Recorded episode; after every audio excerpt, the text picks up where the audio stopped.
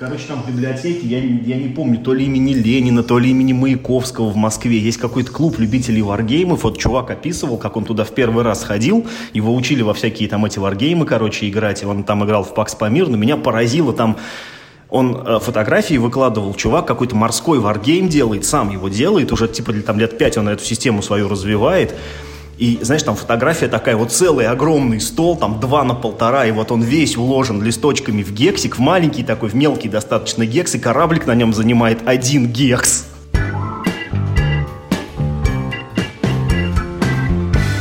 Добрый день, уважаемые слушатели. В эфире очередной выпуск подкаста о настольных играх. И сегодня мы продолжаем разговаривать о тех настолочках, которые мы попробовали на кемпе в этом году. Вот мы в прошлом эпизоде начали говорить о так называемых нормальных играх. Все их не успели перечислить. И сегодня продолжим. Ну а в студии мы, как всегда, с Михаилом Паричуком. Миш, привет. Всем привет. Ну и что, давай начнем мы с тобой с игры, вот, которая называется «Шарлатаны из Кведенбурга», если я правильно произношу это непроизносимое слово, потому что в оригинале это звучит еще хуже, там ква-ква-ква и, и, из кво-кво-кво чего-то там. Мне кажется, правильно Квидаленбург, там буква «Л» где-то должна еще Не возражаю. Значит так, эта игра такая есть. Недавно ну, сравнительно недавно, да, Лавка ее издала, она теперь есть на русском языке с дополнением травницы. Мы, собственно, так в нее и играли. Мы играли в базу с дополнением травницы. Э, дополнение травницы модульное, и мы оттуда, насколько я понимаю, брали не все модули. Я сам правила не читал, нас научили играть в игру. Мы почему, собственно, играли э, с допом? У нас было 5 человек, а база на четверых. О чем игра? Мы играем за ведьм, которые живут в этом самом Квидленбурге, варят свои зелья, и непонятно, что с ними на самом деле делают. Там, в общем, довольно мутный сюжет. Но факт, что вы весело кидаете в котел, в общем, разные ингредиенты, помешиваете его огромной деревянной какой-то колобахой, и, в общем, за это вам очки начисляются. По механике это, ну, назовем так, ну, deckbuilding, да, то, что называется bag-building. То есть вы когда в мешочек закидываете, короче, фигулечки, а потом эти фигулечки оттуда вынимаете. Описать это, не показывая вот компоненты, да, довольно сложно, но в принципе... Ты непонятно объясняешь, ты скажи, это игра от мужчины или от женщины? Не знаю, честно. Я, кстати, не знаю, кто ее сделал. По-моему, по-моему, женщина какая-то, кстати не показывая компоненты, то, как это работает, довольно трудно описать. Но в целом выглядит так. Вот ты достаешь, короче, пипячку из своего мешка, и она показывает тебе, насколько большой риск доставать следующую пипячку. Потом ты достаешь следующую, ну, принимая там или не принимая риск, ты там достаешь следующую, следующую, следующую. Ну, и, естественно, по итогу того, там, что то наварил, ты можешь купить себе более крутые пипячки, которые тебе позволят, ну, в общем, еще круче варить зелье. По сути, в общем-то, все просто, но вот это именно что словами плохо описывается. Надо именно смотреть на компоненты, и тогда все будет прям очень понятно, как это все работает. Мне, в общем и целом, понравилось. Мы сыграли одну партию, как я сказал, сказал, в пятером. Э, кстати, в пятером вообще не было долго. Она играется, мне кажется, минут за 40 мы сыграли. Это при том, что нам еще и правила рассказывали. Очень азартная игра. В ней, вот, ну, в отличие... Даже не то, что в отличие, а я бы сказал вот что. Ну, в любом декбилдинге э, все начинают э, с плохой колодой. И, типа, по ходу дела ее улучшают. Но вот в этой игре ты начинаешь с особенно поганой колодой. У тебя колода состоит просто из каких-то отрицательных карт, которых вообще бы лучше... Ну, я, я называю картами, неважно. То есть лучше бы этих жетонов вообще бы у тебя не было. То есть вот ты начинаешь реально с ничем просто. Хуже, чем с ничем. Лучше бы у тебя, наверное, ничего бы не было на старте, и то лучше было бы. И поэтому ну, до самого конца игры ты ощущаешь влияние вот этих начальных очень плохих карт. И каждый раз у тебя просто пригорает, что ты вроде накупил себе классных штук, а вытаскивается все равно это начальная дрянь, это вот пенка вот эта вот, да, которая там в мешке у тебя вот в начале есть в количестве, по-моему, аж 10 штук, там что-то около того. А надо понимать, что ты вообще за игру там купишь, ну, может быть, 10 туда этих жетонов, ну, может, 15, там, я точно не считал. То есть у тебя пол колоды будет дряни вот этой э, начальной. Парадоксальным образом за счет этого игра очень веселая, потому что все сидят, и у всех просто бомбит за столом. Так, да блин, да почему? Да я купил, да где? Да почему? Да у меня пять уже этих штук, ни одну я не могу вытащить. Да когда они? Такой, ладно, за шаг, значит, э, до проигрыша. Ты видишь, что ты ни одного нормального жетона еще не вытащил. Такой, да блин, ну они должны быть все там, в колоде, ну, в этом, в мешке. Ладно, давай сейчас я еще один вытащу. Такой, бум, и ты взорвался там, ну или, или наоборот, там, ты вытащил такой, да, наконец-то поперло. Если поперло, ты такой, о, да, поперло, значит, я, я значит, сейчас буду еще, еще, еще, еще доставать, потому что, значит, там, типа, типа, все плохое вышло. Ну, ну, в общем, естественным образом, рано или поздно ты проигрываешь э, чаще всего. Вот это ощущение мне в игре очень понравилось. Именно вот этот аспект push your luck, да. Аспект декбилдинга, он как бы есть, нельзя сказать, что он какой-то там особо замечательный, особо выдающийся, ничего такого там в свойствах этих вот этих ингредиентов алхимических я там, ну, не обнаружил, там, в общем, все более-менее для декбилдера стандартно, ну, и, э, по-моему, исключая того, что там никаким образом нельзя выбросить э, мусор из мешка, если, если я не ошибаюсь, по одной партии могу что-то не знать. И, в принципе, про игру в общем, больше нечего рассказать. То есть это нормальный такой вполне себе рабочий your luck с очень азартным игровым процессом. Э, мне, правда, ну вот Олег Милешин, наш с тобой друг, сказал, что это впечатление, да, оно как бы имеет место, да, такое такое приятное первое впечатление, но его хватает типа партии на 5, потому что потом, ну, вроде как, типа, все одно и то же, и всем это надоедает. Я не знаю, не готов спорить, я вот могу только свои первые впечатления рассказать, они очень приятные. Другое дело, потом я узнал, сколько эта игра стоит. Мама дорогая, она стоит, ну, вот я имею в виду, что, ну, в рознице она стоила, да, там что-то около 5 тысяч, ну, вот, э, за коробку с дополнением.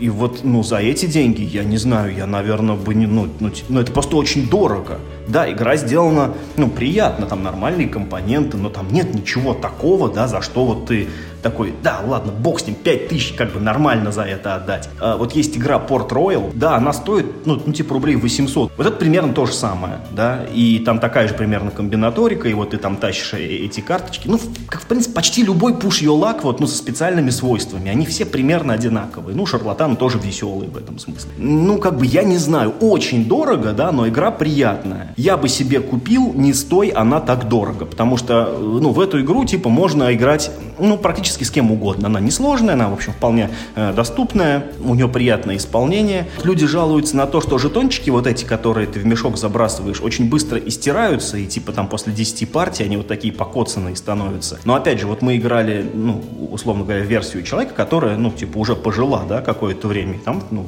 ну все нормально было с жетончиками. Я не заметил ничего такого, что они как-то прям уж там сильно истрепались. Поэтому я поставил 7, но это вот такое, типа, первое впечатление. И ну, главная претензия к игре, что очень дорого, на самом деле, для такого, ну, в общем незамысловатого процесса, ну, и не для космических компонентов, вообще-то говоря. Ну что, вот я-то в шарлатанов в этих не играл, хотя слышал тоже вот похожие отзывы, что там ты тянешь, тянешь, тянешь, тянешь, и, честно говоря, вот после твоих слов возникает тот же самый вопрос, что типа, а что там еще есть за 5000, кроме вот этого ощущения, которое, в принципе, можно и в порт-рояле получить. Нечто похожее, и как бы, пусть он пять раз дешевле, но как бы ощущение не в пять раз хуже. Да, да, да, очень правильно сказано. Ощущений, да, в порт-рояле не на 3 500, да, там какая разница будет между этими играми, там не, вовсе нет, вовсе не такая большая разница ощущений, как может показаться.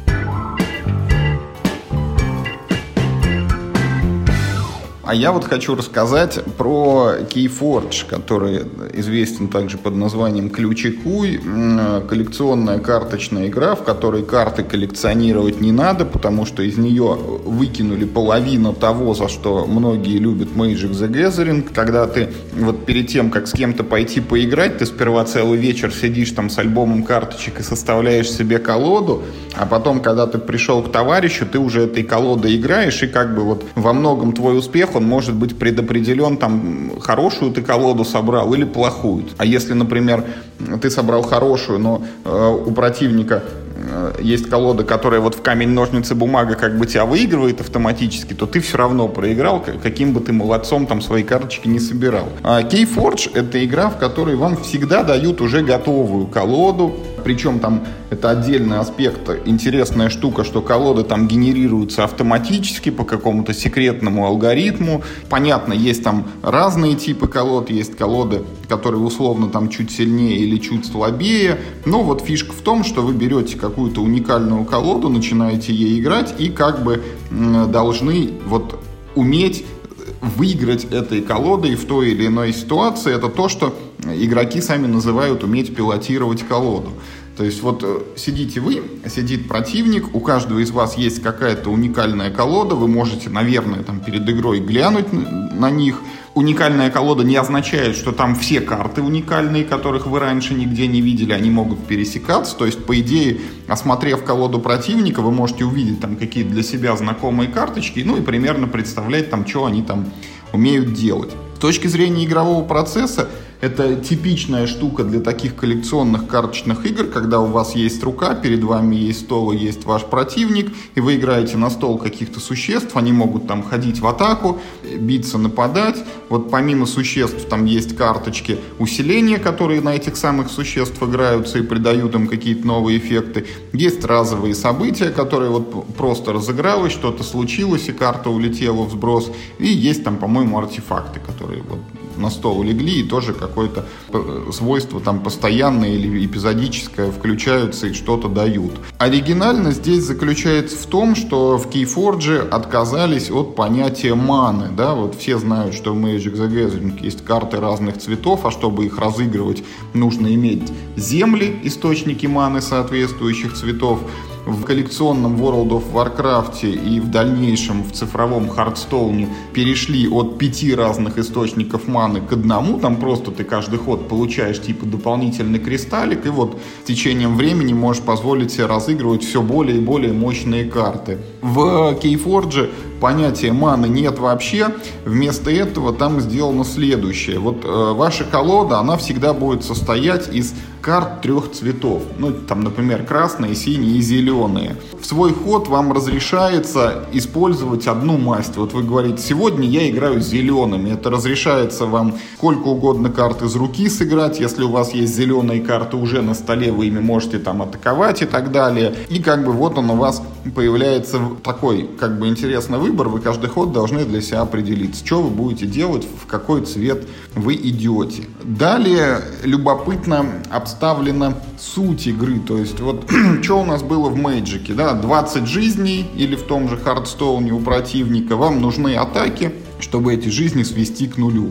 Здесь вводится новая сущность, что вы должны сковать три ключа. Чтобы ковать ключи, вам нужно добывать янтарь. Вот как только у вас появилось 6 янтаря, вы можете сделать из него ключ, потом вы копите снова 6 янтаря, делаете второй ключ, и там с третьим ключом вы выигрываете. Откуда берется янтарь? Вот это была неочевидная вещь, которую мы, вот по крайней мере, я не, не сразу как-то интуитивно понял, но есть просто вот карточки, вы их играете, они вам приносят янтарь. Типа как вот, ну не знаю, вот такая автоматическая мана, что ли, приносимая. Вот ты его сыграл, на нем нарисован этот кусочек янтаря, и он у тебя появился. Есть там еще всякие хитрые штуки, что иногда янтарь может появляться там на юнитах противника, и если ты их убиваешь, то он там приносится к тебе, или там временно твой янтарь они могут воровать, или что-то еще с ним делать. Ну, в общем, суть в том, что вот так вот на первый взгляд это выглядит, что для победы тебе не надо убивать соперника, тебе нужно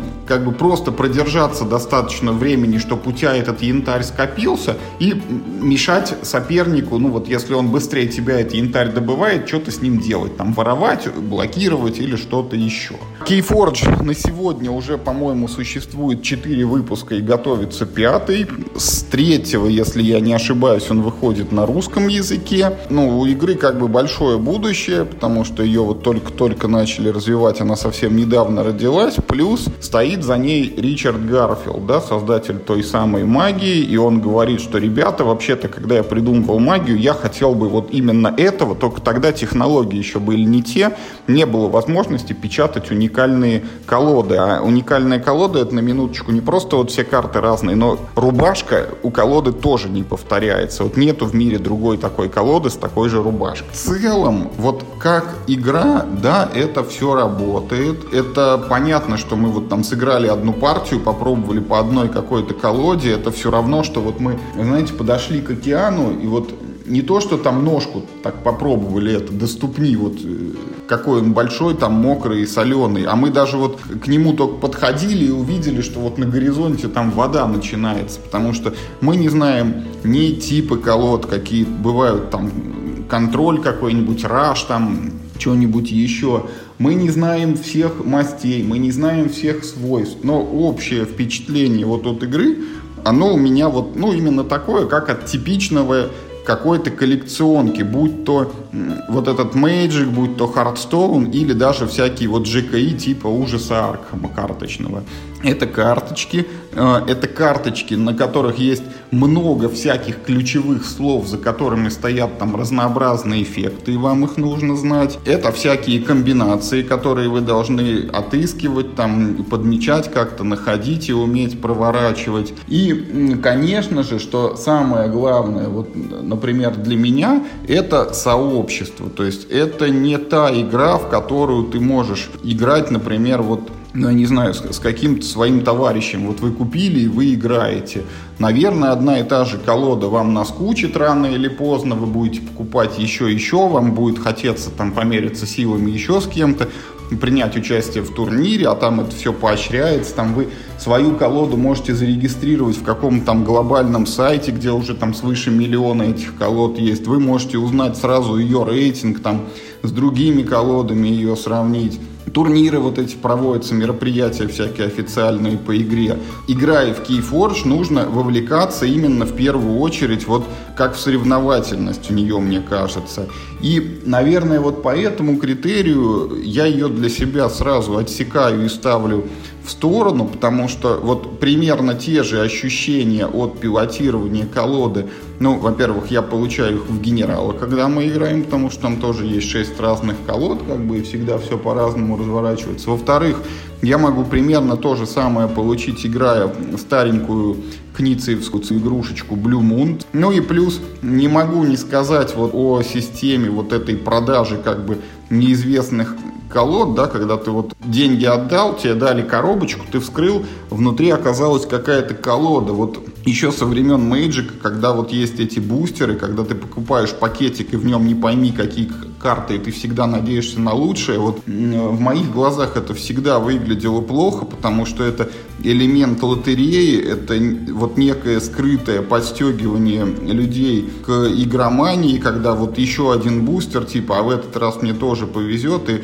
мне в этом плане ближе и кажется честней модель э, ЖКИ, когда ты знаешь, что вот ты покупаешь этот набор, и там будут вот именно такие карты. Хотя ну вот это полностью противоречит идеологии Keyforge. В общем, я с игрой познакомился, галочку для себя такую поставил виртуальную, но вот каким-то образом серьезно играть в него, конечно, не буду. Целом, наверное, по большинству пунктов согласен с тобой, но я хочу отметить, что я вот конкретно в случае Keyforge не отношусь так плохо к этой модели распространения, когда ты покупаешь каждый раз кота в мешке. Объясню почему. Потому что, честно говоря, меня ужасно напрягает вот этот вот этап декбилдинга, да, предварительного в коллекционных карточных играх. Я, собственно, вот, ну, только из-за этого в них, и, в общем-то, ну, и не играл никогда. Мне нравится сам процесс. Вот когда ты играешь, э, ну, уже собранной колодой с другим игроком, это весело достаточно. Но когда вот ты приходишь домой, и у тебя начинается вот эта бухгалтерия, да, своей колоды, я вот это не очень люблю. А тут тебе сразу, на тебе колоду, пожалуйста, играй. И стоит. Вот э, я, помните, это говорил еще, наверное, года полтора назад, что игра в России должна стоить рублей 800. Пожалуйста, 800 рублей за колоду. Это, ну, это, я не скажу, что дешево, да, но это цена, которую не так жаль отдать, да, за, ну, за пачку новых ощущений, грубо говоря. С моей стороны, это скорее фан. То, ну, вот, типа, ты купил себе пару штук, надоело, да, но игра, в принципе, нравится. Ты можешь просто вот свой фан немного освежить за небольшие деньги, купив себе сразу готовую колоду. В плане того, зачем эта игра нужна, вот тут ты, наверное, сказал самое правильное. Конечно, это турнирная вещь. Играть в нее как бы на кухне просто ради удовольствия, скорее всего, смысла особого нет. Она на это, ну, не знаю, ну, не проектировалась, не закладывалась. Она была нужна изначально для того, чтобы собрать по всему миру игроков, которые друг с другом вот будут соревноваться, отмечать колоды на специальном сайте, где каждой колоде присваивается определенный рейтинг побед и поражений, и вот ты такой, вот это моя колода, вот на первом месте висит в этом в моем регионе, вот как бы я классный. Ну, меня все вот это вот мерение, оно не очень честно говоря, интересует. Ну, мне интересен сам процесс. В плане процесса Keyforge прикольный. За счет того, что у игры есть, грубо говоря, такая явно поставленная цель, ты должен вот эти вот ключи ковать, а не оппонента, да, морду бить. Вот чтобы набить э, 20 раз э, в магии в лицо оппонента, да, Это, грубо говоря, вот как будто ты играешь в этот, э, «Кто хочет стать миллионером» без несгораемых сумм. Ты вот должен от 100 рублей там до миллиона дойти, ни разу не ошибиться, потому что оппонент может отхиляться, может там, я не знаю, сделать там то, пятое, десятое, он, он может, ну, скинуть свои эти самые, э, скинуть твои карты, и ты не сможешь просто партию догать. Тут у тебя есть три несгораемых суммы, да, вот ты сначала один ключ сковал, потом второй. Э, самое главное, что здесь э, прогресс в партии, он безоткатный. Ты ключ сковал, все, насколько я знаю, его отнять у тебя уже нельзя. И вы вот именно вот идете скорее на скорость. Тут глупо играть от обороны, например, да, потому что, ну, что ты будешь делать? То есть, ну, если яньше ты должен был убивать э, существ противника, чтобы они не убили тебя, ты должен был, типа, бить первым каждый раз, то тут ты должен их бить, чтобы они не приносили ему этот самый э, янтарь. Или там как-то контролировать его стол, чтобы у него не было много карт на столе, или там еще чего-нибудь такое делать. Мне эта система, э, ну, в общем, понравилась. Другое дело, что, конечно, по одной партии вообще ничего про эту игру сказать нельзя. Это как любая ККИ, вот, ну, типа там с первой партии, это вот просто такая первая доза. Ну, для меня вторая, потому что я играл э, на прошлом игроконе в нее в первый раз. Вот сейчас я в нее поиграл второй раз. Прошло сколько? Два года, грубо говоря, да, и вот я подобился. А, ну, вообще нет, как как два, ровно год и прошел. Вот, раз в год я играю в Keyforge. Трудно сказать, стоит покупать эту игру или нет. Как мне кажется, ее стоит покупать только если вы знаете, что кроме вас, ну, типа в вашем окружении есть еще желающие. Потому что, ну, вот в отличие от, как, ну, классических настольных игр, вы не можете эту лямку тянуть один. Вы не можете купить игру и звать к себе гостей. Важно, чтобы они тоже приносили с собой свои колоды. Потому что если вы все время будете им отдавать колоды свои, это, ну, это для вас же будет неинтересно. Вы-то уже эти колоды знаете, да, а они с ними знакомы плохо. Они должны именно что сами вот как бы э, вкладываться в этот процесс. Но если комбинация вот этих вот всех штук у вас впадет, у вас будут постоянные какие-то игроки, может даже турниры какие-то в вашем городе будут проходить. Keyforge, безусловно, очень хорошая ККИ. Это вот ну, тот случай, когда ты сыграл раз и сразу понятно, что эта игра это хорошая. Это также тот случай, когда сразу понятно, что ну, помимо, собственно, наличия у себя экземпляра этой игры, тебе нужно, ну, кое-что еще, как минимум, да, тебе нужна некая инфраструктура. Она, и она либо есть, да, в твоем окружении, э, либо ее нет, да, либо как бы ее нет, но ты, типа, можешь попытаться создать ее тогда сам. Ну, там, типа, найти каких-то э, единомышленников, замутить какой-нибудь, там, типа, местный клуб любителей Кифоджи и прочее, прочее. Но кто на это готов, это вопрос, ну, как бы, вот, ну, такой, типа, как бы, открытый. Поэтому я не рекомендую, наверное, в нее сильно э, много вкладываться, если в вашем городе не проводят турниров. Или если вы не знаете других игроков, кто тоже эту игру любит и хочет в нее играть. Вот это, наверное, такой является определяющим э, фактом. А в противном случае купите на барахолке самый дешевый комплект, который там, ну, только там сможете себе э, найти, чтобы просто попробовать, да, вот как это играется. Поиграйте в него, и, в общем, будет вам счастье. Вы должны знать, что когда выпускали прошлый тира, ну, в смысле, прошлый сет, третий, то выпускали его только в таких, в увеличенных коробках, которые назывались коло, колода Архонта, и там были жетоны. Но они стоили тысяча, по-моему, 400 рублей да, за, за штучку. И я говорил, что это очень дорого. Это некомфортная цена, чтобы вот так вот пойти и, ну, грубо говоря, в лучшем случае за половину игры, да, заплатить 1400. Сейчас вы можете заплатить за половину игры 800, и это нормально. Но там не будет жетонов. Вам придется вот что-то там как-то намайнить. Э, посмотрите очень смешные советы от at Down, э, как заменить жетоны э, с помощью авокадо, морковки, киви и там, там еще чего-то. Это очень смешно и, в общем, очень действительно похоже на то, как выглядят жетоны это в реальной игре. В общем, Keyforge, да, хорошая ККИ, которая сколько проживет, непонятно. Ну, типа, знаешь, есть такой этот вот дурацкий такой стандартный ответ. Чем больше вы купите, типа, да, типа, э, да, тем больше она проживет. Ну, возможно, тут тоже есть какая-то своя правда. Я просто прекрасно помню, как все бегали, орали, о, там, Destiny, Destiny, вот что-то все ее вроде бы покупали, она хоп, и все равно и йог. Вот посмотрим действительно, сколько продержится Keyforge. Вот ты знаешь, вот мне не понравилось еще, что ты в эту же кучу э, замешал Arkham Horror, как, ну, это ЖКИ, да, вот который. Ты же, может, помнишь, что ну, предтечей вот этого Arkham Horror 'а была ЖКИ по «Властелину колец». И она существует очень долго. Она сейчас уже, по-моему, не печатается, но, по-моему, последняя коробка была напечатана в прошлом году. Вышла она что-то лет 10 назад. Ну, то есть прям очень давно. И, ну, вот на такой срок это уже ну, как совсем другие инвестиции, да, там, чем в тот же Destiny. Плюс в, ну, что в Аркхам, что в этот самый, э, что в «Властелин колец», ты все-таки играешь сценарий. Это, это все-таки, ну, немножко другое, э, как бы, дело. У нее больше такой, ну, как мне кажется, да, типа у нее больше срок жизни просто за счет того, что ты можешь переигрывать старые сценарии, наверное. А, ну, Keyforge это чисто турнирная штука. Ну, не знаю, знаешь, тут у меня, у меня такая диванная аналитика просто, это 800 уровня, мне, мне кажется. Короче, было интересно, но без инфраструктуры это бессмысленно. Давай обсудим такую неожиданную игру. Она не считается новой в любом случае. Ты и я, мы в нее играли. Но мы в нее на кемпе впервые поиграли в настоящую, в коробочную, а не в самодельную версию. Это игра «Контейнер». Ну, собственно, мы играли в русское издание, которое Crowd Games выпускала год-полтора назад. Ну и надо сказать, что вот это юбилейное издание «Контейнера», ну, оно, конечно, блин, очень странное. Вот базовый контейнер все ругали в первую очередь за то, что очень плохо были подобраны цвета контейнеров. Ну, то есть, вернее, э, за оформление в целом, но, но, грубо говоря, все художественная вся часть, это чисто эстетическая какая-то вот такая прослойка, на нее можно внимание обратить, а можно и не обратить, если тебе игра нравится. А вот цвета контейнеров это чисто функциональная часть, потому что контейнеры были черные, серые, светло-серые, коричневые, светло-коричневые. Да? Вот.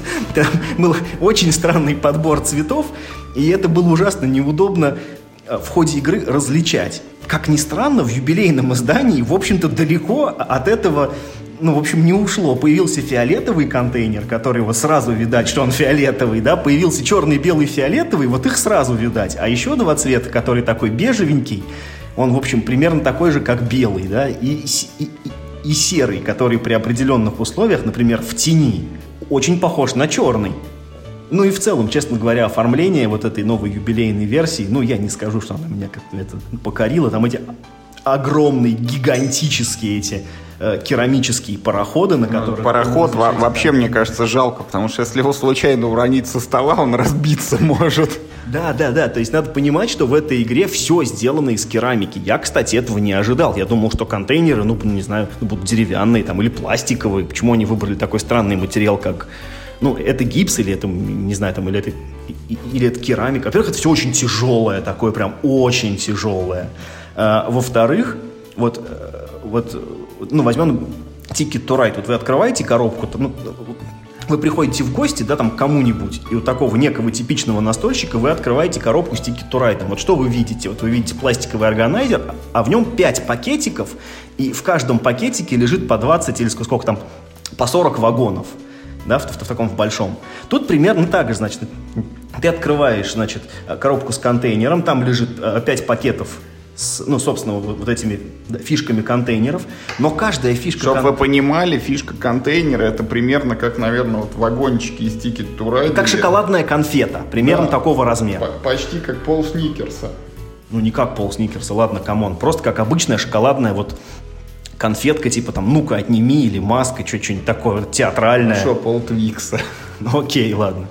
Ты, ты прям настаиваешь на зарубежных марках. Я ближе к народу. Так вот, значит, и вы видите 5 коробок с этими контейнерами, но каждый контейнер еще запакован в отдельный пакетик. То есть это натурально пакет с пакетами. А для чего это нужно? Именно потому, что все контейнеры, они сделаны из керамики. И если вы просто их насыпете в пакет, они друг от друга обобьются просто-напросто, с них слетит краска. А, Возникает вопрос.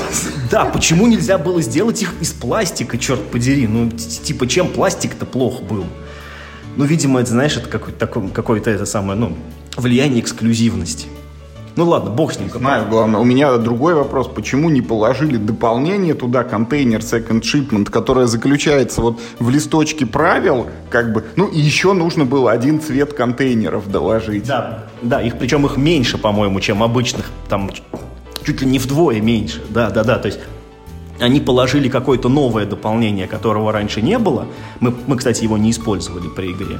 Да, но они положили то, которое уже существует, и думать над ним не надо. Просто вот сделай еще один цвет контейнеров, да, добавь там, не знаю, 5 долларов к стоимости своей и без того не дешевый, э, это, ну, типа, делюксовый Да, но тогда, тогда она было бы как вот прям полное издание. Да. Вместо того, чтобы вот, ну, вложить то, что уже есть, почему-то у людей мысли повернуты, а давайте сделаем вот контейнеры из керамики, а давайте запакуем каждый в индивидуальный пакет, но только не, не будем это э, идти а навстречу. не положим. Не, не, не будем идти да. навстречу пользователям. Вот то, что они там все одинакового цвета и при плохом освещении путаются, это мы не будем рассматривать. Но просто когда играли в самодельную версию, мы в роли контейнеров у нас были как раз вагончики из Ticket to Ride. Ну и там-то прекрасно, что там, желтый, синий, красный, зеленый, черный, они великолепно отличаются друг от друга, эти цвета. Это не светло-коричневый и темно-коричневый. И, и, кстати, ну, в принципе, не менее тематично, потому что, ну, в принципе, товары возят, ну, ну вполне возят по железной дороге, да, и ты просто не контейнер произвел, а целый вагон товара. Ну, как бы тоже вполне было даже тематичненько. Короче, давай теперь про игру кто, а, если кто-то, может быть, читал, тот знает, что это довольно-таки уникальная в своем роде экономическая игра. Это не евро, это именно что экономическая игра. Да? Напоминаю, что лично я считаю экономическими только те игры, в которых ты деньги можешь тратить. Да? И целью игры является именно заработок денег, не победных очков, а, а именно денег. В контейнере, блин, все-таки надо зарабатывать еще и очки. Ну нет, в контейнере ну, нету очков, ну, просто нету в конце очков? игры все твои добытые контейнеры ну, типа продаются, по курсу, да. ладно, да. Но это, знаешь, это тоже такое, знаешь, допущение. Это так в любом евро можно сказать, что типа, а теперь продайте все свои ладно, издания в... за победные очки. Ну там, ну типа за деньги. Вот. Но как бы да, в контейнере, э, в контейнере вот э, конкретно тот факт, что в конце игры вы подсчитываете по победным очкам, это, честно говоря, дело 25-е, потому что игру делает не конец игры, а ее, ну вот, э, да, партии. В этой игре вы являетесь таким, ну, таким крупным промышленным воротилой, который, значит, и производит товары, и покупает товары у конкурентов, и потом продает их неким конечным там, ну, потребителям, условно говоря, там, на Кубу, да, ну, которая ничего сама не производит и, и только потребляет товары, значит, э, с материка. Производит впечатление великого острова и больше ничего не производит. Да, поэтому, значит, значит бедным кубинцам нужно всячески помогать. Э, фишка игры является то, что экономика в этой игре полностью определяется игроками. Ни одна цена, ни стоимость практически ничего не зафиксирована заранее. Ну, вернее как, заводы, да, стоят фиксированную сумму денег, и склады тоже стоят фиксированную сумму денег, но это, грубо говоря, оправдано. Все товары продаются по тем, ценам, э, по тем ценам, которые назначают сами игроки. Это приводит к очень интересному эффекту, что ты должен очень, очень далеко думать э, наперед, потому что каждый контейнер, э, вот, он берется из ниоткуда, да, вот, вот чтобы контейнер в игре э, э, э, этот появился, какой-то игрок, он потратил часть денег своих. Причем он эти деньги выкинул из экономики на совсем. Их, их вообще не стало в экономике. Я, я же прав, ты, ты когда производишь товары, ты, ты же платишь. Ты платишь соседу в справа один да. рубль, чтобы твои заводы заработали. Окей. И деньги не выбрасываются. Когда они выбрасываются? Не Там. выбрасываются только когда ты за кредит платишь. Подожди, а заводы ты у кого покупаешь? Заводы из банка покупаешь. Вот. Да, заводы, склады ты все равно покупаешь из банка. Там есть моменты, когда деньги полностью уходят из игры. А есть моменты, когда деньги, наоборот, поступают вот в, в эту большую общую денежную массу. Да, я согласен, что я немножко тут напутал, вы уж меня, пожалуйста, извините.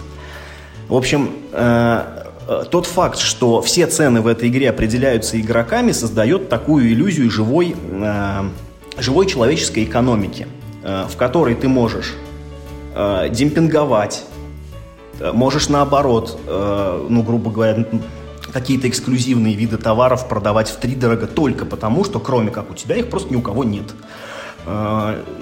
Ты можешь только производить, можешь вообще не заниматься торговлей, да, ну, это как бы одна из стратегий игры, ты только производишь товары, у тебя их все покупают, платят тебе деньги. А, ты можешь, наоборот, ничего не производить, ты можешь только заниматься куплей-продажей. Все это в достаточно простых правилах в игре реализовано, но вот общее впечатление очень хорошее, потому что там, э, ну, если вот брать такие симуляторы экономические, там, как Power Grid, например, или как вот эти Railways of the World – ну, мы же можем считать, да, что это, в принципе, экономические симуляторы, да, и та, и другая игра. И там, и там есть определенные условности. Ну, может быть, в Railways of the World их может быть поменьше, а в Power Grid их побольше, я бы сказал. А, здесь ну, всего лишь одно странное правило, что, ну, что там, э, когда кубинцы покупают у вас товары, то вы как бы получаете, ну, как бы как будто бы вдвое больше денег. Вас типа субсидируют, да, правительство, чтобы вы типа... Ну, типа за границу их за валюту продаете, поэтому дороже получается. Ну да, да, да, типа да, на курсе сыграли валют, да. А, поэтому контейнер, конечно, очень-очень-очень хорошая экономическая игра. А, Ее плюс следующий. Во-первых, э, ну, несложные правила, честно говоря. А, в них вот нужно один раз сесть, сделать буквально пару ходов, и все, в общем, станет понятно.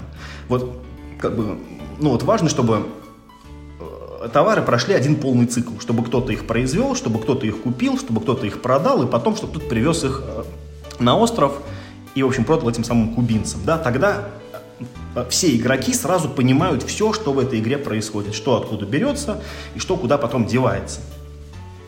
Второе – это то, что игра не занимает много времени. Мы играли в пятером, было э, три новичка, да, Олег, наверное, тоже не играл в нее. В общем, мы играли в пятером с тремя новичками, мы управились меньше, чем за два часа. Это хорошее время для, ну, как бы, для такой игры.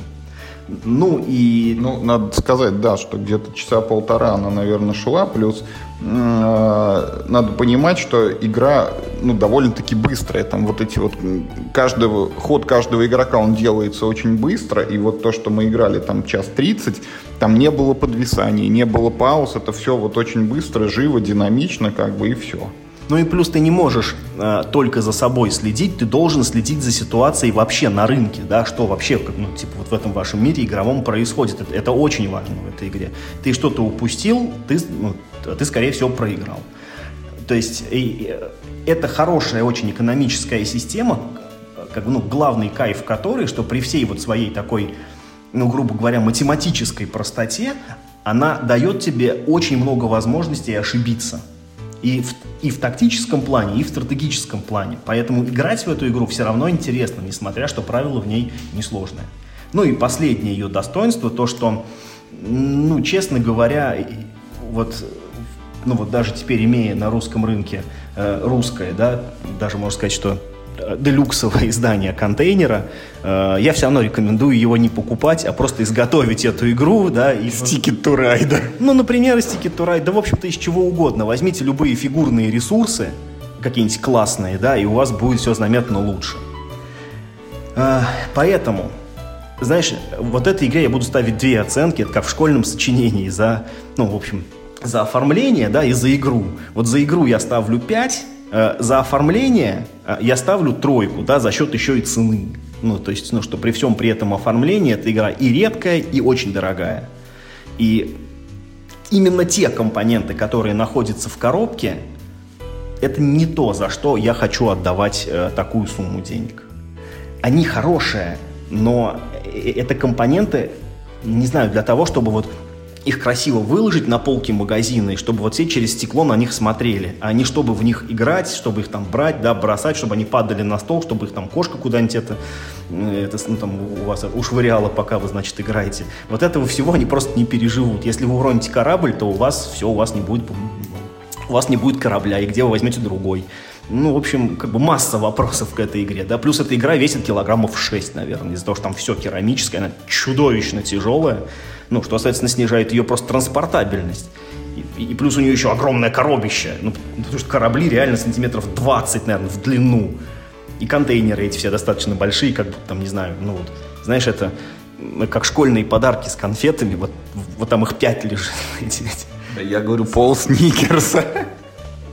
Вот, одним словом, я очень рекомендую контейнер как игру и не очень рекомендую как продукт что в первой редакции, что во второй, почему-то, я не знаю, может, у авторов какие-то проблемы со вкусом, может быть, они какие-то дальтоники врожденные, ну, я не знаю, в чем проблема, но это, понимаешь, ладно, в первый раз это можно было списать на неопытность авторов, это были какие-то там э, ну, может быть, быть какие-то новички, да, у которых... Слушай, но авторы вообще к этому не имеют отношения. Это пинать надо издателя, потому что автор вряд ли выбирал вот светло-коричневый цвет. Мы не знаем, как было устроено, да, там, о взаимодействии автор-издатель. Ну, ладно, пусть будет издатель, да, то есть, может быть, там это был какой-то новичковый издатель, потому что я не знаю, кто издавал первую версию игры, и, и, и, И, честно говоря, ну вот та компания, которая сделала юбилейную версию, мне, в общем, тоже ни о чем не говорит, в общем-то. Я не знаю, там, что у них там, по другим там, там были какие-то сложности, потому что первую версию выпускала одна игра, а потом там же э, было два автора, один что-то умер, там были какие-то проблемы с наследованием, вот с авторскими правами, и кое-как вот что-то там разрешилось, вот нашли эту вот другую контору и выпустили юбилейное издание. И, и, видимо, поэтому, да, контейнер нельзя было покрасить в нормальные различимые цвета, да, то есть именно, именно в этом где-то я, я вижу корень всех этих бед. Ну, в общем, одним словом, хорошая игра, да, в плохой обертке, к сожалению. Все еще, да, со второго раза опять, не, опять двойка. Ну, вот я что хочу сказать. Я полностью поддерживаю вот э, Мишины тезисы о том, что это очень хорошая игра, потому что, ну, вот на собственных, как бы это на собственной шкуре испытали, да, что в нее интересно играть даже на салфетках, когда у нас не было керамических этих всех штук.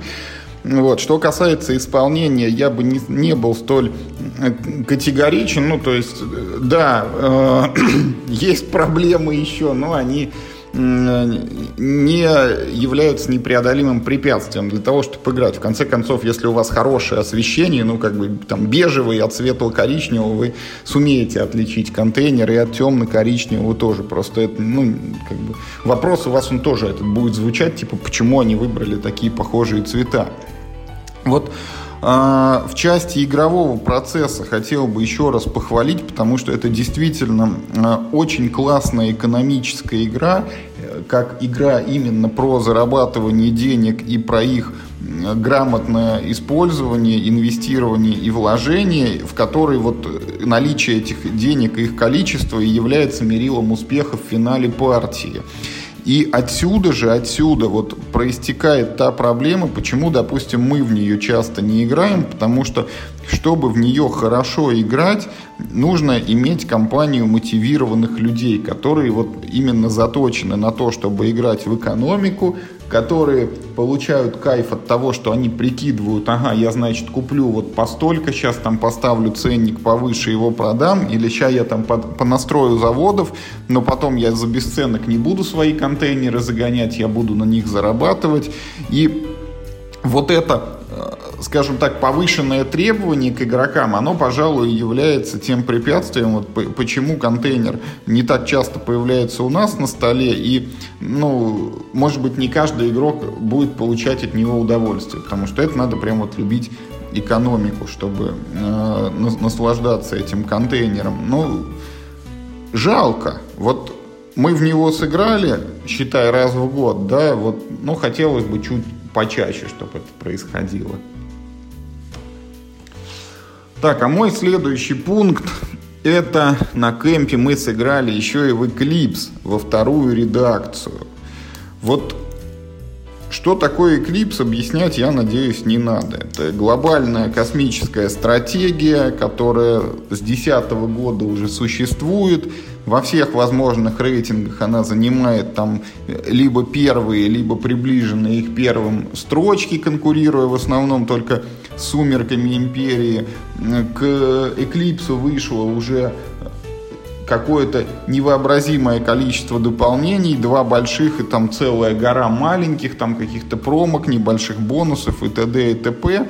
И э, игра в первую очередь, э, вот ее заслуга в том, что в ней смогли разработчики упихать вот всю эту огромную сущность построения галактической цивилизации, в которой есть и исследование космоса, и захват новых территорий, и развитие всяких технологий, и строительство космических кораблей, и сражения вот за там всякие парсеки различные – и вот э, подобные игры, они всегда требуют тоже каких-то там повышенных качеств от игроков, усвоения большого объема правил, многочисленных каких-то там манипуляций с компонентами, там поворотами карточек, пересчетом каких-нибудь доходов, еще чего-нибудь, еще чего-нибудь. Вот в Эклипсе люди смогли максимально элегантно упихать все вот эти игровые дела в интерфейс игры, э, сделав э, эту настолочку максимально доступной для широкого круга игроков. Вот тому, кто ее, наверное, ни разу не видел, сложно в это поверить, но усадив за Eclipse человека, через несколько ходов он начинает примерно понимать, вот что, как здесь устроено, благодаря тому, как игра оформлена. Потому что если вот где-то нарисован квадратик, и где-то стоит кубик, это значит, что вот этот кубик можно взять и положить в квадратик. Если где-то нарисован кружок и есть круглый диск, значит этот диск, вот он тоже туда вставляется. И так со всеми элементами игры. И вот это огромное достижение, потому что это позволило играть в большую космическую стратегию фактически даже новичкам. И ну вот, особенно лично для меня, это ну, просто невообразимый плюс игры. Когда вот ты не пересчитываешь каждый ход свои деньги, а просто у тебя есть вот ряд кубиков и крайний вот открытый, там есть циферка, и это твой доход. Вот это все, это очень супер удобно. И вот эта игра просуществовала 10 лет и вышла ее вторая редакция, и ну, возникает вопрос, что ж в такой хорошей игре можно еще улучшить? И, честно говоря, сыграв... Слушай, ну подожди, давай, это, давай, давай будем честны. В ней ну, в ней можно было, по понятным причинам, в ней можно было улучшать, да, прежде всего в ней можно было улучшать визуальную составляющую. Э, хотя к первой редакции вышел пак с, э, с разными кораблями, да, который типа сильно дает буст вперед, ну, как бы, ну, внешнему виду игры, да, все равно она оформлена была, не сказать, чтобы плохо, но, знаешь, из, как бы, ну, из серии чистенько, но скромно. Там такая неброская э, графика, функциональная, но такая немножко разношерстная, э, картинки пришельцев были довольно стрёмные, ну и вообще вот э, все, что, в общем, не было вылеплено из пластика, все было, ну, такое, на самом деле, бедненькое. Поэтому улучшать там было чего. Ну, возможно, но я вот сколько на нее не смотрел, ни разу у меня почему-то не возникала мысль, что что-то там бедненько. Ну, в общем, и поиграли мы во вторую редакцию, и, честно говоря, честно говоря, вот после нее меня спроси, вот ты во что бы дальше играл, в первую или во вторую, я бы, наверное, ответил, что я одинаково готов играть что в первую, что во вторую, потому как вот может, это, конечно, ощущение только от одной партии, но пока я не могу сказать, что вторая часть, она вот, карди... Ну, второе, то есть издание, оно как-то кардинально там на голову лучше первого, и в чем-то его существенно превосходит. Наоборот, я даже могу сказать там кое-что и в обратную сторону. Ну вот если говорить о плюсах, да, там, безусловно, вот огромный респект разработчикам, они переработали там немножечко линейку технологий, причесали, там, на что нужно, они чуть-чуть ценник увеличили, на что-то скинули, чтобы э, избавиться от такого эффекта, знаете, что там есть определенная технология, вот как только она появляется, ее там сразу не глядя покупает следующий игрок. Вот такой эффект, он немножечко ушел, да. Немножко там м, провели работу, значит, вот с космическими секторами, что-то их там немножечко вот сделали более сбалансированными, что вот когда ты исследуешь космос, тебе там выходит вот не супер случайно там от очень плохого до очень хорошего, а более-менее средненькие всегда сектора идут. Э, в части вот игрового процесса-то это, наверное, это и все. И вот эти мелкие точечные изменения, они вот для меня игру не сделали так, что я прям побежал за второй редакцией. Но есть и отрицательные вещи. Вот в первой редакции был у каждого игрока планшет. На нем были там технологии размещались, которые ты купил. На нем были отображены, какие у тебя космические корабли, какие в них там встроены всякие пушки, там щиты и броня. И тут же были твои, значит, кубики населения, которыми ты космос населял, и это прокачивало у тебя там производство науки, ресурсов и денег. Вот во второй редакции этот планшет порвали, значит, на два куска. Вот э, оставили линейку технологий и корабли, а вот место, где размещались эти кубики, вынесли в отдельную такую как бы шкатулочку, которую ты открываешь, и в ней лежат всякие твои фишки, там космические корабли и так далее, а в крышку прям вставляются эти кубики. Она там вот специальный такой литник пластиковый, куда они так вдавливаются и держатся, не выпадают. С одной стороны, это вроде бы круто, да, ты вот можешь ее прям в руку брать, трясти, а кубики как лежали, так и будут лежать вот жестко фиксированы на своих местах. Но с другой стороны, для первой редакции на планшет были такие прозрачные накладочки удобные, акриловые. Вот ты положил, и у тебя кубики тоже там держатся. А поначалу, честно говоря, мы и без накладок играли, и никто не умирал. Так вот мало того, что этот планшет порвали на две части, так вот он суммарно стал занимать больше места. Потому что вот один кусок, второй кусок, а когда ты играешь, извините, в шестером, как бы это надо... Мы и прежние-то Eclipse иногда раскладывали на двух столах, а вот с новой этой редакцией, ну, как бы надо еще больше места получается. И я вот не могу сказать, что это прям однозначный плюс. Вот на кемпе мы сдвигали два громадных стола. Вопрос, как бы в обычных домашних условиях, найдутся ли такие столы, вот, чтобы просто вот иметь возможность, ну, не на полу играть, как бы, вот в эту, а на полу тоже, знаете, там, 4-5 часов, как бы, это существенно. Кстати, насчет вот 4-5 часов тоже надо сказать, это все-таки плюс. В игре порезали один раунд, и вот по ощущениям, ну, она ничего не потеряла. Мы играли в шестером и с новичками тоже, и за 4,5 часа это прекрасный результат. В общем, Наверное, вот заключение, оно должно быть такое, что если вы уже играли в Eclipse, и он у вас там есть, играйте в свою первую редакцию. В конце концов, если приспичит, можете какие-то изменения просто себе там перенять. Вот выкинуть этот девятый раунд, какие-то технологии, не так уж для этого много надо, там вот наклеечки напечатать, прям на жетоны приклеить, пусть это будет немножко колхозно, но вы как бы вот вдвинете в сторону второй редакции. Если вы очень любите дополнения, которые выходили к первой редакции, для второй их пока нету, их обещают, но они только еще выйдут и пока недоступны. А если вы в Eclipse еще не играли, ну что, смело берите вторую, это вот влияние времени, но если у вас есть возможность там вдвое дешевле купить первую редакцию где-то бэушную или там новую, ну просто со скидкой, потому что она первая, смело берите ее тоже. Вы, вот все ощущения от игры вы получите, какая она есть. Ну да, я, я не играл вот в эту новую редакцию Eclipse. В первую я играл, а ну, за Юриной игрой вот я только наблюдал на кемпе. Ну, я, конечно, должен сказать, что игра, ну вот она у нас в России будет 11 тысяч стоить, ну, ну, там, без предзаказов, без ничего, без вот этого, да, просто на полке магазина будет стоить 11 тысяч. Ну, компонентов, конечно, там реально на 11 косарей. Там все сделано просто шикарно. То есть э, все деревянные компоненты заменили на прозрачные пластиковые. Это смотрится очень круто и гораздо более по-космическому, чем деревянные кубики и деревянные диски. Там, ну, как мне кажется, передизайнили космические корабли, вот, да, по сравнению с первой. Не стали какие-то более, что ли, красивые.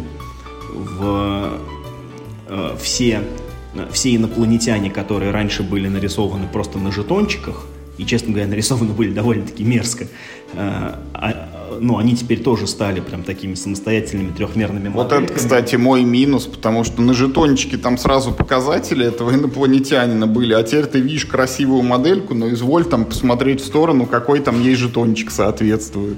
Да, я как раз про это хотел тоже сказать, что ну, за это пришлось очевидным образом заплатить ну, в некотором смысле ну, удобством. И то, что игра занимает чудовищно много места, Юра вообще не преувеличивает, а, вот э, тот человек, который привез с собой Eclipse, он привез его с Кикстартера, и у, у него был вот это, что называется, Playmat, да, который вот там тоже продавался, вполне себе официальный, и, и ну, ребята играли на нем, я думаю, что в случае Eclipse это очень оправданная э, трата денег, э, потому что это сразу вам позволяет запланировать игровое пространство. Вы же не знаете изначально, какого размера у вас там будет галактика и какой формы. А Playmat, он позволяет решить этот, этот вопрос, ну, грубо говоря, со старта. Вот, ты этот коврик постелил, все, вот, вот это место под вашу галактику. Но ну вот место, которое потребовалось, э, чтобы в шестером посадить людей за эту игру, это два стола э, размером где-то 3 на метр. То есть это вот 6 э, квадратных метров понадобилось для того, чтобы в шестером в эту игру комфортно сесть, поиграть, чтобы у всех было место. И то, по-моему, какая-то одна фигня у вас лежала где-то вот так отдельно, и вы там что-то к ней все время ходили. И... А эти, по-моему, технологии, по-моему, да, это рынок с технологиями ну, когда новые жетончики появлялись, по-моему, там что-то кто-то у вас отходил, и там что-то с соседнего Про- стола их Просто с того края стола плохо видны эти технологии, все время подходили. А, вот, вот в чем было дело. Ну, ладно. То есть вы должны реально учитывать, а сможете ли вы эту игру вообще уместить в своей квартире. Потому что играть на полу в это невозможно, это проверено, мы, мы так делали. То есть вам нужен реально очень большой стол. И если у вас его нет, то вы столкнетесь с очевидной трудностью, вам негде будет в нее поиграть. Ну, надо будет идти в клуб там или еще куда-то. Клуб не в каждом городе есть. Не в каждом клубе, опять же, есть такие большие столы, да, то есть, ну, то есть иногда клуб там где-нибудь при библиотеке, где тоже парты. Это, конечно, знаете ли, красота, как говорится, требует жертв и денежных, и пространственных вложений.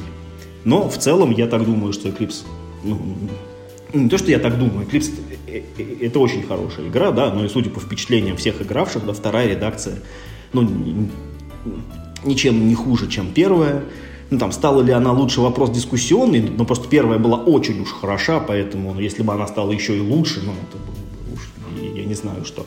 Я не помню, по-моему, сейчас Eclipse тоже где-то он там, типа, в первой пятерке держится, все еще держится, типа, там, в первой пятерке набора Game Geek. Ну, где-то- где-то близко, да. держится, да, то есть это показатель качества, и эта игра свой путь прошла, а- она туда попала не сразу, она начинала там низко, и там типа больше, больше, больше игроков в нее играли, и вот она уверенно, да, заняла большинством голосов, проверено временем, что называется. Эту игру смело можно рекомендовать, если вы поклонник больших космических стратегий.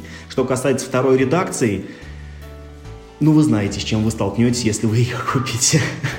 Я расскажу про очень такую ну, простенькую игру под занавес, но я этой игрой был очень заинтригован с момента, когда объявили ее локализацию. Это игра Амул. Это карточная э, игра, которую сейчас выпускают на русском языке э, Мир Хобби. Мой интерес был вызван тем, что эту игру постоянно сравнивают с «Семь чудес». Ну, видимо, за счет того, что она тоже на довольно-таки большое количество людей, и тоже чисто карточная игра, ну, и можно сказать на драфт. Это не драфт, как в Seven Wonders драфт, когда ты как бы одну карту оставил, остальные дальше передал по кругу. Здесь он немного другой, но тем не менее, по сути, это все равно драфт. А, Мы хотели собрать обязательно максимальный состав игроков. По-моему, 8 игроков игра поддерживает. У нас это не получилось, играли мы в шестером, если мне память не изменяет. А, Именно потому, что на борт Game Geek пишут, что типа, ну, там, на 3-5 игроков, ну, это типа просто обычная игра, в ней нет ничего особенного. Она хороша, когда вас много. Вот тут игра прям типа показывает себя с лучшей стороны. И мне очень понравилось. Вот мы сыграли одну полную партию в шестером, никто не знал правила, кроме Кости Маслова, который нам, собственно, ее показывал. Э, И даже с новичками проблем не было. Мы довольно быстро сыграли, там, всем все объяснили, все все поняли. В чем, в общем, суть э, всей игры? Вам раздают в самом начале игры карты на руку, по-моему, 7, ну или может быть 6, неважно. Карты делятся на две части. Ну, мы так называем, э, э, это не в терминах игры, но да, по сути. Грубо говоря, активные карты и пассивные карты. Активные карты нужно выложить перед собой, и тогда они будут работать в конце игры. А пассивные карты, наоборот, нужно оставить у себя в руке. Если вы выложите ее на стол, она просто сгорает вообще без эффекта. А вот если она находится в руке, то Ну, ты просто играешь, короче, некоторые карты ты должен держать в руке, а некоторые выкладывать на стол. Да-да, именно так. Э, Соответственно, каждый раунд вы скидываете по одной карте на общий рынок, э, после чего каждый игрок имеет забрать, э, имеет возможность с этого общего рынка забрать одну карту. То есть как бы есть шанс, что вот ту карту, которую вы со своей руки на общий рынок скинули, заберет кто-нибудь другой. А может быть, она достанется вам. И, и вы должны, типа, как бы, ну, э, крепко подумать, выкидывать ли хорошие карты на рынок или каким-то способом их, ну вот, э, сохранить, да, для себя, приберечь. Или, может быть, она цена только для вас, и, и как бы, да, там, и, и прочее, прочее. Начинают такие вот э, нюансы. Это повторяется что-то около 8-9 раз. Там, там, по-моему, то ли 8, то ли 9 раундов в игре каждый, э, каждый раз. Ну, то есть, вне зависимости от количества игроков, количество раундов, оно фиксировано. И по итогам партии э, вы подсчитываете свои очки. Э, Все карты, которые вы успели выложить на стол, приносят очки. И все карты, которые вы успели сохранить в руке, тоже приносят очки. В чем тут, э, в, чем как бы, ну, схожесть, да, с семью чудесами? Да, на самом деле мало в чем. Она больше похожа не на семь чудес, а вот если вы играли в игру э, Fantasy Realms, как она у нас по-русски называется? Волшебное королевство. Да, вот, Волшебное королевство. Вот больше всего эта игра вообще-то похожа на Волшебные королевства, только с общим рынком.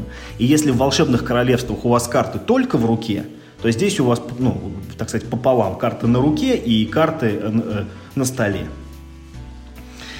А, важно смотреть, что собирают другие игроки, как справа и слева, так и вообще игроки за столом. Потому что есть карты, приносящие э, вам очки за карты там, определенного типа у соседа справа, у соседа слева. Есть карты, которые приносят вообще за все карты. А, есть прикольные карты, у которых э, есть такой эффект как бы э, девальвации. И чем больше этих карт ну, будет у игроков, тем они меньше, каждая из них меньше стоит. Это тоже, в общем, довольно забавно.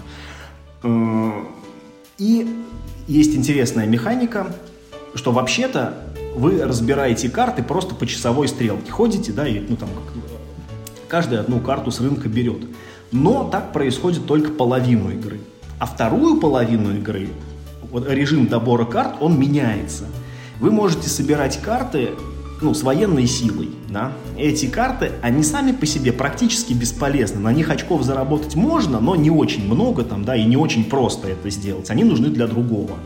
Вот начиная со второй половины игры вы начинаете разбирать карты по увеличению военной силы. То есть там сначала самый воинственный чувак берет карту, потом там на втором месте после него, потом на третьем и так далее, и так далее, и так далее.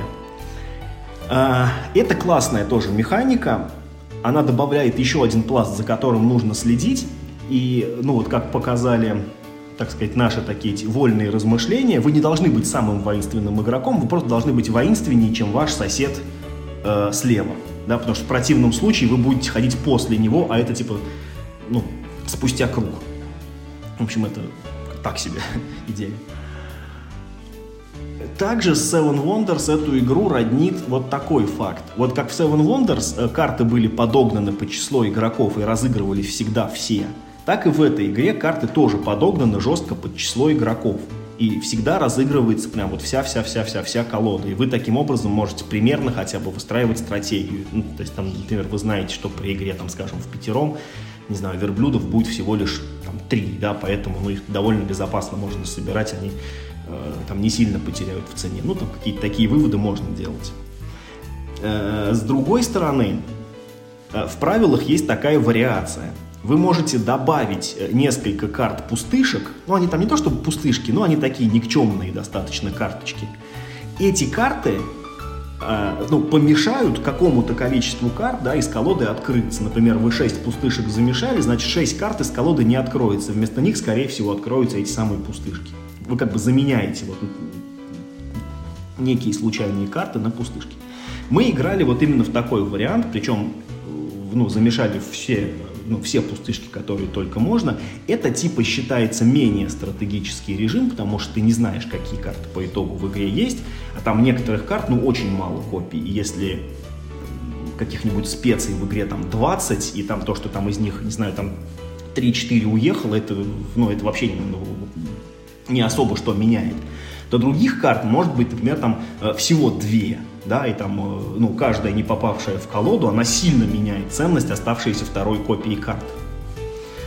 Мне игра показалась, знаете, в каком-то моменте не глупее, чем Seven Wonders. Вот, вот я прям не побоюсь этого слова. Я не скажу, что лучше, но я-то думал, что это вообще очень простой филлер, где вот ты просто, ну, прикинул, какие у тебя карты на руках, довольно очевидным способом карту выбросил и ну и потом взял какую-то себе.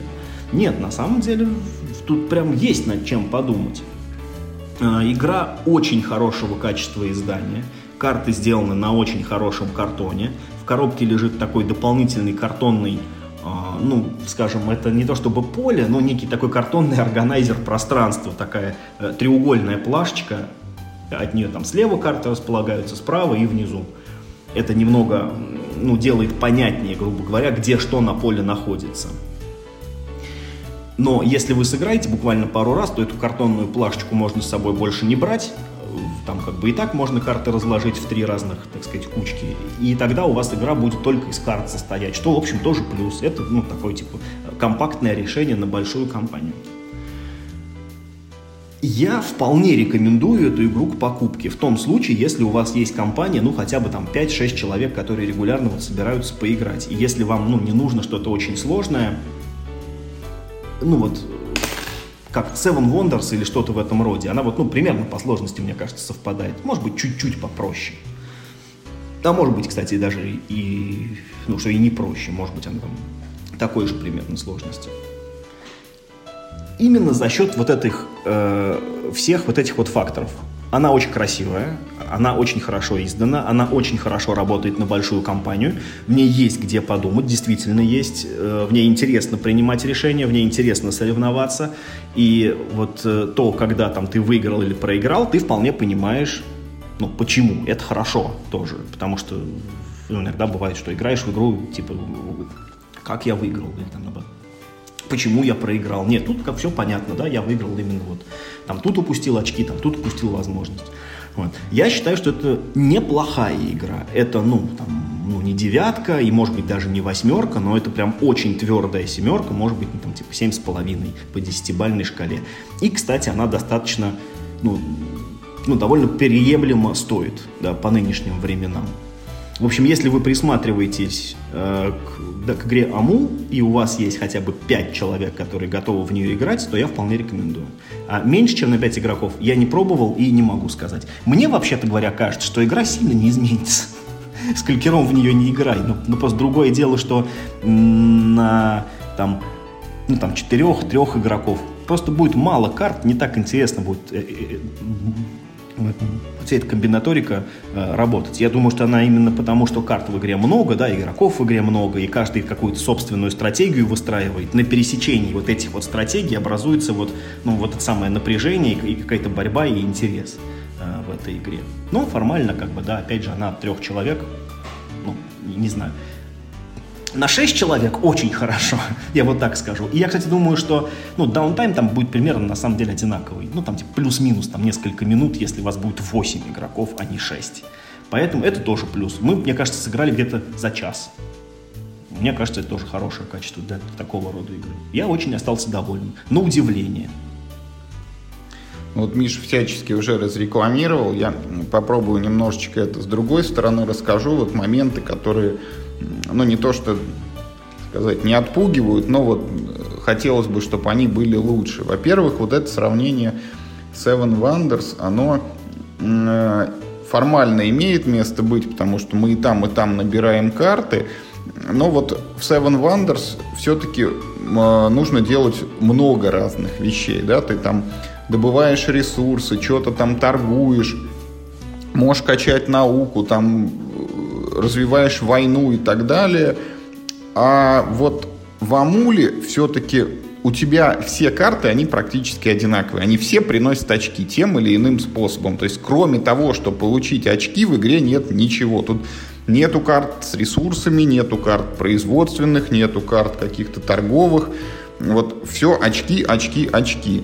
И вот это для меня, ну, небольшой такой минус, потому что но от этого игра становится сильно более абстрактной в моих глазах. Все-таки ты там не строишь никакую ни цивилизацию, ни город, ни премию, а просто вот тупо качаешь очки. Второй момент, он заключается в том, что вот э, я всегда рассматриваю как минус ситуацию, когда игра на тебя вываливает кучу всего, и тебе надо сделать выбор. Вот что происходит с Seven Wonders? Пришел тебе первым ходом набор карт из 7 штук. Ты одну из них выбрал, и в первый раз, может быть, это сложно, потому что 7 непонятно там и так далее. Но дальше, с каждым последующим ходом, ты выбираешь из 6, из 5, из 4, из 3, из 2 карт. То есть вот этот выбор, он всегда сужается. В Амуле не так. В Амуле всегда на столе будет лежать пачка карт, и ты должен принять решение. Сперва ты сбрасываешь с руки там одну из семи, потом набираешь со стола там одну из скольки-то карт. И э, вот это, вот это мне не очень нравится, потому что, может быть, может быть, в чем-то было бы лучше, если бы ты бы начинал игру с меньшим количеством карточек в целом у меня впечатление от нее хорошее. Я бы сыграл еще, но Seven Wonders для меня все-таки как бы повыше рангом получается. Ну, я, конечно, согласен с тем, что Seven Wonders это ну, лучшая игра, да, но, но она, понимаешь, она все еще одна. Должна же быть у нее какая-то конкуренция. То, что ты сказал, что ну, типа, выбор там сразу из большого количества карточек, так тут свойства не такие сложные, понимаешь? Ну, в, ну, в Seven Wonders гораздо труднее э, бывает оценить полезность сиюминутную и стратегическую той или иной карты. Здесь все гораздо ну, проще. Ты видишь, что, например, там э, этих карт у тебя уже есть три, и, и например, четвертая тебе уже не нужна. Это, ну, э -э -э это просто очевидно потому, как эта карта приносит очки. Да? То есть их тебе нужно либо там одну, либо как можно больше, либо там, например, две ровно. Ну, то есть ни больше, ни меньше. И ты всегда видишь э, сразу, сколько очков каждая карта тебе дает. И ты, в принципе, берешь просто по минимаксу. Ну, ну тут есть там, конечно, нюансы, что э, ты можешь, например, ну, не себе, что называется, а противнику помешать, чтобы он не взял ключевую для своего набора карту. Или ты можешь захотеть не выгоду в очках, а выгоду в очередности хода. Ну, вот это как раз то, где начинается интерес. Но в целом каждая карта, она довольно-таки легко оценивается в каждый конкретный момент игры, потому что свойства достаточно простые. Нет, ну просто они все стоят в очках, и это тоже для меня минус, что там нету разных типов карт. Ну, в Seven Wonders тоже все стоит в очках. Нет, в Seven Wonders есть карты, которые дают войну, дают производство, дают монеты. Это сущность. Война это очки. Это сущность на разные карты. Они все работают так или иначе там в своих механиках. В Амуле каждая карта дает очки. Нет. Вот, вот смотри, война это это, грубо Хорошо, говоря, кроме, кроме карта. войны там нет больше ничего. Все остальное дает очки. В смысле, где? В Амуле. Да нет, смотри, я, я про Seven Wonders, да? То есть а, война это фиксированный бонус в очках тому, кто собрал больше всех. Тут есть тоже такие карты, они просто не называются война. Там кто-то получает очки, там, да, у кого максимальное количество этих карт. Это точно такая же механика. А, в эти, господи, Э, научные символы, которые там типа там сами себя умножают, там в этом складываются в комбинации. Тут тоже есть, но, но они здесь проще. Просто, типа, чем больше собрал, тем лучше. Ну, я категорически не согласен, потому ну, что война в Seven Wonders создает не просто там энные очки у тебя в конце хода, она подстегивает воевать еще твоих соседей. А наука не просто там по квадрату дает очки, а открывает бесплатное строительство каких-то других карточек. Это сущность на разные приемы игровые. В Здесь это... тоже нужно следить, что собирает левый и правый игрок. Я за счет этого набрал половину очков, только за счет того, что я следил за картами левого и правого игрока. Мне это много принесло очков, и такие карты здесь тоже есть. В Seven Wonders тоже надо следить за левым и за правым и игроков, но там надо. есть разные карты, а тут они все одинаковые. Но они там только выглядят по-разному. Суть у них такая же одинаковая. Тут есть те же самые механики, но неужели ты вот меня не, не слышишь? Они просто, как бы там карты покрашены в разные цвета, а тут не покрашены. Тут, тут они все покрашены ну, в один услышь цвет. меня, в Seven Wonders карты не только очки дают. Только очки, а что они еще дают? Но... Либо требования для постройки других карт ресурсы. Тут нет Бесплатное строительство, скидка на ресурсы, заставляет Потому соседа воевать, чтобы не получать штраф. Вот здесь это, то же самое. Вот это все для меня в Амуле плохо. Только очки. Это скучно. Ну, не знаю. Э, мне не показалось, что это прям так уж скучно. Э, Нет, и... это не, не чудовищно скучно, но вот... Мне Амул понравился. Я прям ему ставлю твердую семерку, может быть, даже семерку с половиной. И если бы мы чаще у меня дома собирались в большой компании, я бы Амул себе точно завел. Потому что на большую компанию мало хороших игр. И кроме Seven Wonders, на самом деле, ничего, в общем-то, и нет. Ну, вот у меня Суши Go Party есть, но это, в принципе, тот же самый э, Seven Wonders. Так, ну и последнее, что мы еще хотели рассказать, это игра War Chest. Вот э, мы очень много и очень часто упоминали Нормандию, которая Undaunted Normandy, или теперь уже локализованная Неустрашимая Нормандия. У этой игры уже появилось продолжение про Северную Африку на английском языке, и вроде как что-то там обещают про Сталинград – и э, это военная игра на колодостроительном движке, рассчитанная на двух игроков, который формируется такое небольшое модульное поле, по нему, значит, бегают такие жетончики круглые ваших солдат. А чтобы они вот могли там бежать, стрелять там и воевать с противником, вы должны разыгрывать карты с руки. И вот вы играете какую-то карту и активируете соответствующего ей солдата. Он может совершить там какое-то свое действие, там перемещение, выстрел там или что-то еще, там захват ключевой точки или там огонь на подавление.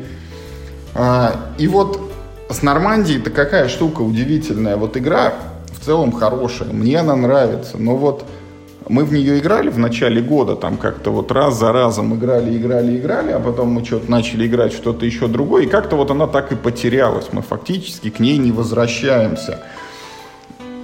Задавая вопрос, почему так происходит, ну вот, наверное, все-таки у меня после каждой партии практически оставалось впечатление, что вот все происходит нормально ровно до тех пор, пока не начинается стрельба, потому что кубик и попадание и наносимый в бою урон, иногда он имеет, ну, очень такое сильное, если не сказать определяющее значение на исход партии.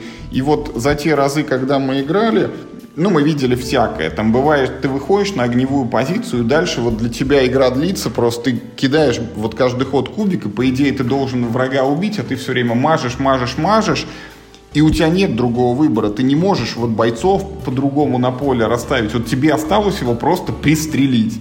А кубик тебе этого сделать не позволяет. И дальше мы видим Варчест. Варчест — это игра, которая похожа, я даже не знаю, на что она похожа, там в ней есть такое поле, шестиугольник, типа вот бойцовской арены в Древнем Риме, и по нему бегают всякие бойцы разных видов, там, условно, с копьем, там, с мечом, я не знаю, с трезубцем, там, конник, там, еще кто-то, еще кто-то, там, не знаю, штук, наверное, 10, может, 15, видов. да, 16 видов войск разных есть. Эти войска представлены в виде, и тут вот сюрприз-сюрприз, в виде покерных фишек таких. Ну, только на них вот сверху нарисованы сами эти бойцы. Но они такие вот прям тяжеленькие, э, прочные, ощутимые, прям в руке эта тяжесть есть. И э, вот они тоже бегают там по полю, бьют друг другу и сражаются за ключевые точки, ровно как в Undaunted Норманди. И это тоже на колодостроительной механике. Только поскольку перед нами жетоны, их как бы в колоду не затусуешь, там используем э, мешочек непрозрачный, куда ты их всех сбрасываешь, и каждый ход оттуда, не глядя, значит, тянешь. Авторы одни и те же. Механика одна и та же, что в Нормандии, только нет кубика. И даже более того, в Нормандии, по-моему, нет 16 типов бойцов. Там, наверное, их штук 5 где-то есть. И вот на одной чаше весов тема Второй мировой войны, карточки с разными свойствами и разнообразные сценарии – на другой стороне весов вот эта вот арена, которая всегда одна и та же, там нет никаких сценарных условий. 16 типов бойцов и кубика нет. Вот тема Второй мировой войны меня как-то привлекает больше, чем вот абстрактные древнеримские арены. Но в части игрового процесса Варчест полностью уделывает Нормандию. Даже несмотря на то, что там нет никаких сценариев. Во-первых, ну вот для меня огромное достижение, что нету кубика. Тут, если твоя вот эта вот покерная фишка может убить врага, а они, ну вот типа как шахматы, там кто-то бьет там на одну клеточку, кто-то через одну, кто-то там на две, но по прямой. Вот если ты его можешь убить, ты активируешь свою фишку, ты его убиваешь просто, хоп, убил. Никаких кубиков бросать не надо это сразу заставляет как бы сильнее думать, маневрировать на поле там и так далее. И, ну вот, насыщеннее получается партия, интереснее, чем та же Нормандия, где ты вот вышел на огневой рубеж и дальше давай кидай куб. Второе, вот эти 16 типов войск, а в бою у каждого игрока доступно, по-моему, только 4 на каждый бой. Они сами по себе вот порождают огромные вот эти сценарии, потому что вот у тебя есть 4, надо понимать, что вряд ли ты сможешь играть всеми четырьмя, ты там двух или трех отрядов типов можешь активировать по-нормальному. Вот это задает всякое разнообразие. Плюс сами мы не пробовали, мы играли только дуэльный вариант, но говорят, что Варчест, э, ну не говорят, а он официально поддерживает режим на четырех, и говорят, что в четвером там даже интереснее, чем вдвоем. Вот мы не пробовали, авансом об этом рассказываем. Ну, в общем, вот это тот случай, когда мы тему отодвигаем в сторону, но игровой процесс настолько лучше, и вот я даже не знаю, Миш, вот Нормандию действительно мы всегда хвалили, там серия уже развивается, но черт возьми, вот как бы хотелось, чтобы она развилась в сторону вот Варчеста, чтобы убрали этот проклятый кубик. А к Варчесту дополнений пока нет. В общем, а уже даже есть. Конечно, оно будет издаваться на русском языке с дополнением. И на кемпе оно было с дополнением, просто мы его не взяли. Ага. Ну, в общем, мне игра очень понравилась. Я надеюсь, что мы еще сможем в нее поиграть и ну, наверное, из вот того нового, во что я сыграл на кемпе, это вот то, что мне понравилось больше всего. Вот ты говоришь, чтобы Нормандия типа эволюционировала в сторону без кубика, но это же совсем разные игры. То есть, ну, э, Нормандия это варгейм, а Варчест это, ну, это абстракт. Это как шахматы, по большому счету, только в шахматы добавили еще механику декбилдинга, что ты ну, вот, не можешь в любой момент сходить любой своей фигурой, а ты ну, вот, имеешь на руках карточки для активации пешки, короля, там, да, ладьи и прочее. И вот только если у тебя есть карточка, ты можешь вот э, э, этой фигурой походить.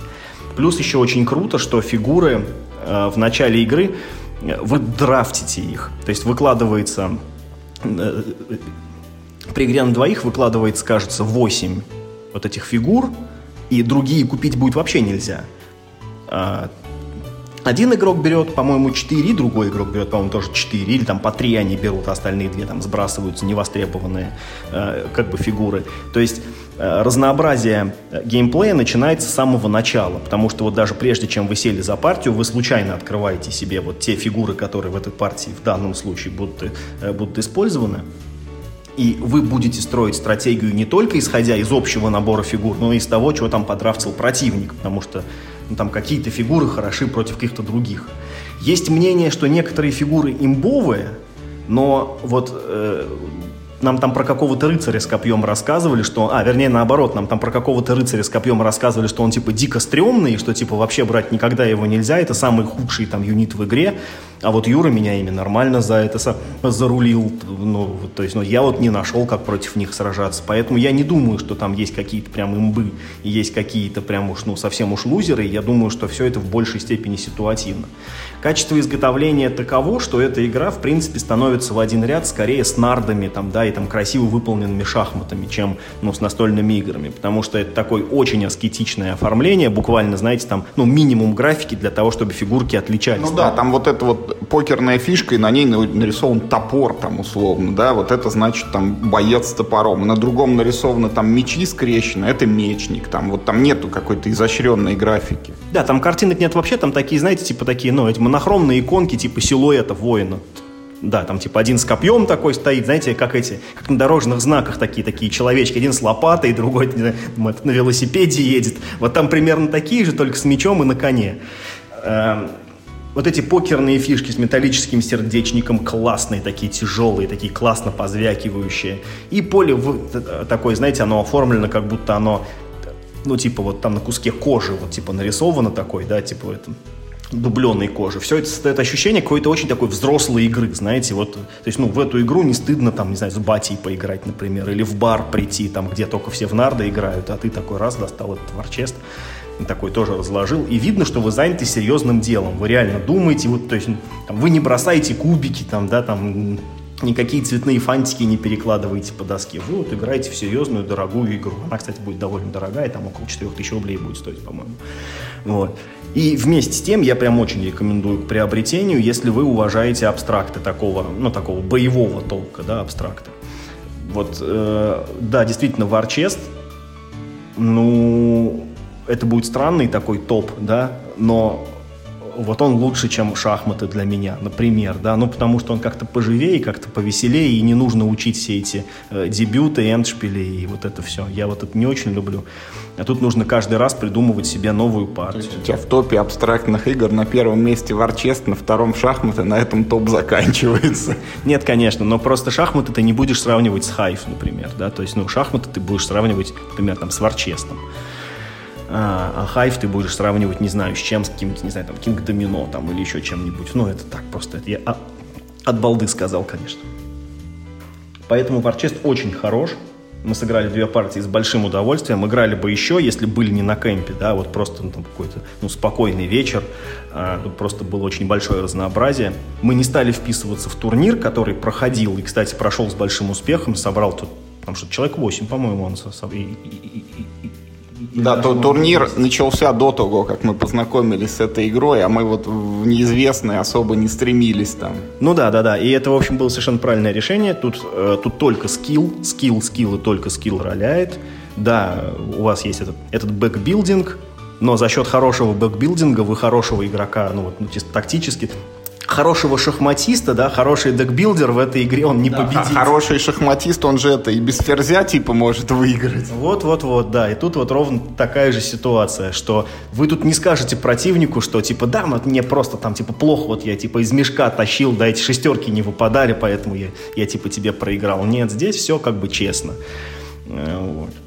Да, Варчест очень хорош. Это прям действительно один из лучших э, абстрактов, э, которые я играл за много-много-много лет. До этого я даже не припомню, с чем вот, ну вот, ну, с чем можно было бы сравнить. Ну вот, может, Хайф до этого такое, такое же прям вот хорошее впечатление произвел прям сразу по всем э, фронтам. А до этого, ну, может быть, коридор, там, да, за счет своей вот этой а, супер элегантности. В общем, да, Варчест прям, да, пятерочка с плюсом. А на сегодня у нас это все. Впереди нас ждут еще выпуски, э, посвященные кемповским играм, потому что мы пока еще не охватили филлеры, мы пока не охватили там многочисленную когорту пройденных детективных дел. Вот. Но что касается нормальных игр, вот мы о чем знали, о том рассказали. Да, я так думаю, что мы вот сделаем еще два выпуска, посвященных вот этим кемповским играм. Наверное, один мы ну, целиком посвятим э, всем пати-геймам, которые у нас там были многочисленные, разнообразные. Ну и, в принципе, да, поговорим про пати-геймы в целом. И проговорим про детективные игры. Э, мы тоже целую пачку их там прошли, и прям есть чего обсудить, есть чем сравнить. А, а, а тут еще и Шерлок Холмс выходит, да, и как бы надо, надо еще и его будет каким-то образом мы себе раздобывать. В общем, поговорить еще есть о чем. Играйте только в хорошие игры, даже в те, которые не очень похожи на Seven Wonders. И главное, не болейте.